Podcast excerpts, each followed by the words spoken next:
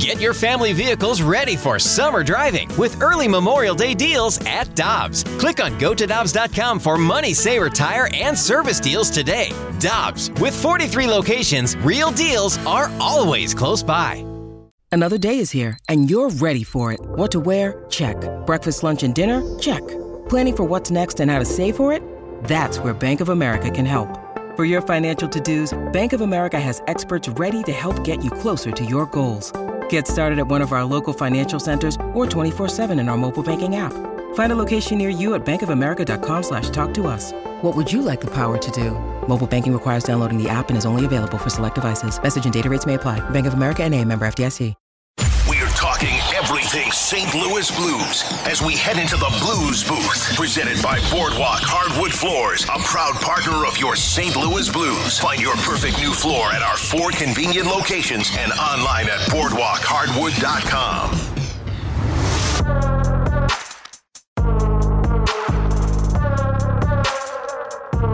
Buchnevich with the game winner for the Blues last night in Vegas as the Blues knock off the Stanley Cup champs in overtime by a score of 2 to 1 with Brooke Grimsley and Kerry Davis. I'm Randy Karraker, and we go to the celebrity line now and our friend, the TV voice of the Blues, John Kelly, kind enough to join us and get up early after uh, making his way home. JK, good morning. How you doing? I'm doing well. How are you, Randy? Everything is outstanding, and what an outstanding performance by the Blues last night from start to finish. Yeah, it was it was a really good hockey game, and and both goaltenders were you know really solid. You know, especially the first two periods. I think after two periods, Randy, the odd man rushes were five five. So both teams had a ton of chances. Um, in particular, Binnington really had his poke check working really well and made a couple of breakaway saves. His best save was on his former teammate Ivan Barbashev on that you know one timer um, from just outside the goal crease area with his right pad. So it was a really well played game. I thought the Blues settled down in the third period, even though they gave up the game tying goal on the power play.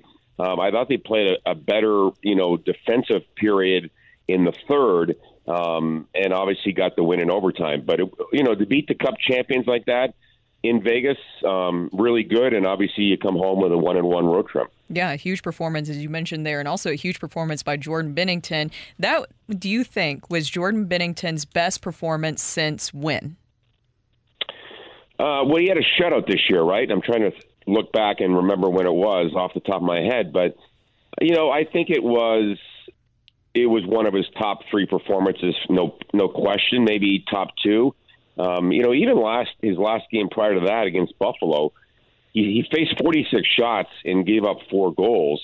One of them was late, and the Blues won 6 4. He was great in that game, and um, he's now won three of his last four starts. So I, I think overall, he had maybe one stretch for, you know, I don't know, a week or so um, a couple of weeks ago where he wasn't quite as sharp. But for the most part, he has been razor sharp all season long and, and has had a really good year.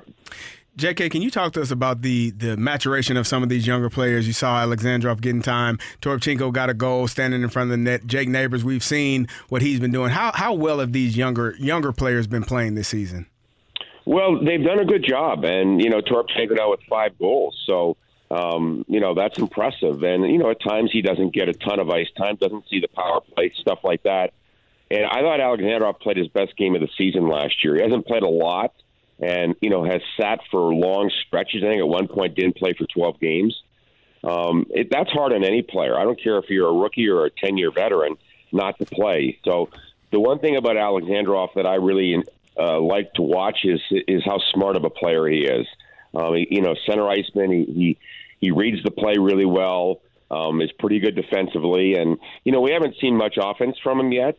Um, but but that could come. Who knows? Um, you know, sometimes it takes younger players you know a couple of years to emerge and to, de- to develop that. So um, I think it's great, and you've got to develop your young players because you know it's a four line game now, and you know the veterans need some help, and and these young guys have done a good job, and obviously Neighbors with seven goals in his last nine games, his numbers speak for themselves. So it, it's good to see.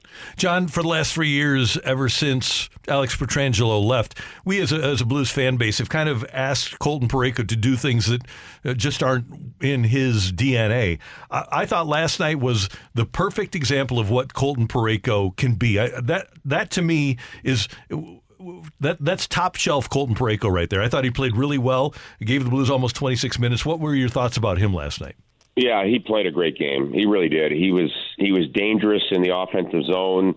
You know, got the assist on the first goal. Uh, had a ton of chances. You know, kill plays in his own zone. He's skating so well. You know, I, I really think without question he's playing as well as he ever has, and, and that includes the run in 19 when he was with Bouwmeester, playing against the top pairing every single night. Um, you know, people, you know, they look at Pietrangelo and you know he's he's a great player and, and was a great player with the Blues. But the facts are, in 19 playoffs, it was Parayko and Bouwmeester who most nights got the tough assignment of of the best line going that night for the opposition. So he's a top defenseman and, and had some injury problems. And I think last year he lost some confidence. Uh, but for whatever reason, he, he's found his game. And there aren't many right shooting defensemen that are six, you know, six six like him that can do what he can do. And he, he's been a he's been a determined, really top flight flight player for the Blues this year. Obviously, the season has just been up and down, up and down for the Blues. Why is it though that they are 12 and 0 when they score first, and how can they just continue to build off of that? Yeah, I just think it's it's a quirk, uh, Brooke. It's it's one of those things that you really can't explain it. Um, I know last year when the Blues fell behind, and they would tend to give up goals in bunches. And for the most part, they've cut that down. I know that you know they gave up three goals the other night in Arizona in the first period, but the Blues have been a more resilient team. Um, but having said that, it's a strange year in that only one game this season has there been a lead change in a game, and that was that uh, Wednesday game in Arizona when the Blues won six five. I mean, one game all year. We're past the quarter pole where there's been a lead change. I don't know. I, I just think it's a statistical oddity and there's not a whole lot to it. That the fact that the Blues have not lost when scoring first and have not lost when leading after two periods. Um, that's great to see that you know they've they've checked well and, and held leads. But as far as scoring the first goal, um, and not losing. That's that's sort of something that I just can't explain. I really can't. JK, can you talk to us about Jordan Kyrou? He he has only four goals this season. Uh, at this time last year, I think he had around ten. He hasn't been as glaring as we've talked about in the past defensively, so that's better. But but just not scoring the goals. Is there a little bit of frustration setting in for him? Well, I, I think that I don't. You'd have to ask Jordan that. Obviously, you know, if, if he's frustrated, obviously he wants to score goals. He had what 37 goals last year. Um, I thought he played a really good game last night. He had a ton of chances and was skating really well, and and you know did a lot of good things. Um, I, I think the biggest thing for Jordan when you know he's not scoring is the fact that he passes up shots, and he he's always been. If you look at his numbers in, in junior hockey he's always been an assist guy first more than a goal scorer, and that's just the way he is. Um, if he's on a on a three on two, and he admitted to me that he'd, he'd rather make a nice assist than score a goal. Um, he, he looks pass first, um, but he, he does shoot the puck at times, and he's got a great shot. I'd like to see him shoot more and be more selfish, but I, I do think that last night he played a strong game, and you know I think overall for the most part, he he's worked really hard and is better defensively. He still has turnovers and things like that, but all players do. I mean, there aren't many perfect hockey players, right? We know that. So, um, but I, I think the biggest thing is he, when he when he's not scoring, he's he's got to continue to shoot because he's got a great shot.